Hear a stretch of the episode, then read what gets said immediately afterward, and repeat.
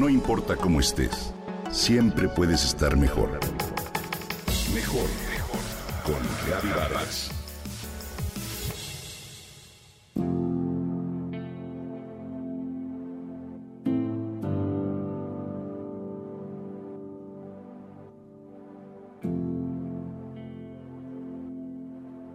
No es el hombre crítico el que importa, ni el que se fija en los tropiezos del hombre fuerte o en qué ocasiones el hacedor de andanzas podía haberlo hecho mejor. El mérito pertenece al hombre que está en el ruedo, con el rostro estropeado por el polvo, el sudor y la sangre, al que lucha valientemente, al que se equivoca, al que fracasa una y otra vez, porque no hay intento sin error ni fallo, al que realmente se esfuerza por actuar, al que siente grandes entusiasmos, grandes devociones, al que se entrega una causa digna, al que en el mejor de los casos acaba por conocer el triunfo inherente a un gran logro y del que en el peor de los casos sí fracasa, al menos habrá fracasado tras haber atrevido a arriesgarse con todas sus fuerzas. Lo que acabas de escuchar es un fragmento del discurso que Theodore Roosevelt dio en la Sorbona de París el 23 de abril de 1910, conocido como El hombre en el ruedo, y es precisamente este fragmento el que lo hizo famoso. Qué sabias son las palabras de Roosevelt. Hay maneras de vivir y maneras de vivir. Hay quien se arriesga y se lanza al ruedo y hay quienes prefieren ver la vida cómodamente sentados. Estos últimos son los críticos, los que juzgan sin mancharse la cara. Desde el momento en que nos levantamos hasta que nos acostamos, sin duda somos maestros de vida.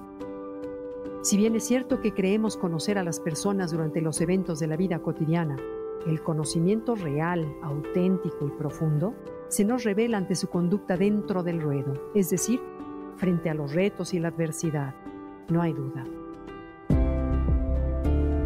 Cuánto admiro a las personas que frente a una prueba tan grande como es una enfermedad seria, en lugar de la queja eligen la aceptación, la dignidad y la sonrisa, ante la admiración de quienes los observamos. Este tipo de dignidad interior lo podemos encontrar también en el campesino que a diario se levanta para trabajar la tierra, o en la madre soltera que día a día se parte en diez con entereza y alegría. La dignidad hace resonar esas fibras internas no negociables que vibran ante una situación límite. La dignidad interior, el secreto de muchos a quienes admiramos, es la que nos hace lanzarnos al ruedo, luchar y enfrentar cualquier reto con la cara en alto. Hay quienes nacen con esa fortaleza y son capaces de mantener la compostura de manera natural ante desafíos importantes. Otros, cuya fe los mantiene de pie y aquellos que se definen por la resiliencia, la determinación y la voluntad de poder la dignidad interior se gana y nos eleva a planos en los que los elementos de nuestra vida toman otra perspectiva y otro camino. Nos brinda posibilidades de transformación real. Si bien todos tenemos una dosis de dignidad, esta se tiene que ejercitar en los momentos en que la existencia parece estar muy cómoda para aferrarnos a ella cuando la vida nos lance al ruedo sin previo aviso y nos toque vivir situaciones en las que el estrés, los desengaños, las decepciones o la enfermedad nos tambaleen. Cuando los retos de la vida aparecen, es el momento menos adecuado para aprender a lidiar con ellos.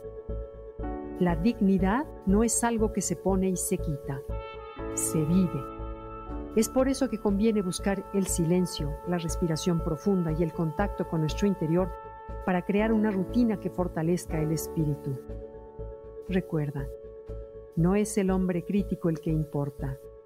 El mérito es del hombre que está en el ruedo y del que se atrevió a arriesgarse con todas sus fuerzas.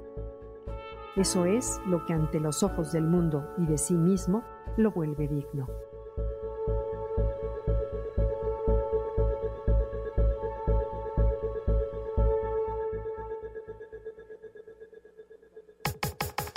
Comenta y comparte a través de Twitter.